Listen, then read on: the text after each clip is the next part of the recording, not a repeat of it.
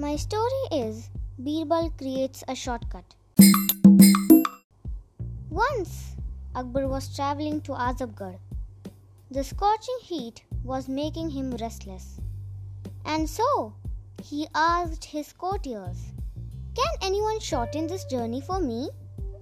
Birbal replied, "I can do it, Huzoor, but you must hear a story first." Akbar was excited and asked Birbal to narrate his story. The story was engaging and Akbar paid full attention. When the story ended, everybody realized that they had reached Azabgarh fort. The other courtiers complained that they hadn't in fact taken a shortcut and had travelled the same path as usual. Birbal explained, "Huzoor, we might not have taken other paths, but you did not realize the distance of the journey because you were engrossed in my story. So, I did shorten your journey." Akbar laughed and rewarded Birbal for his enthralling storytelling.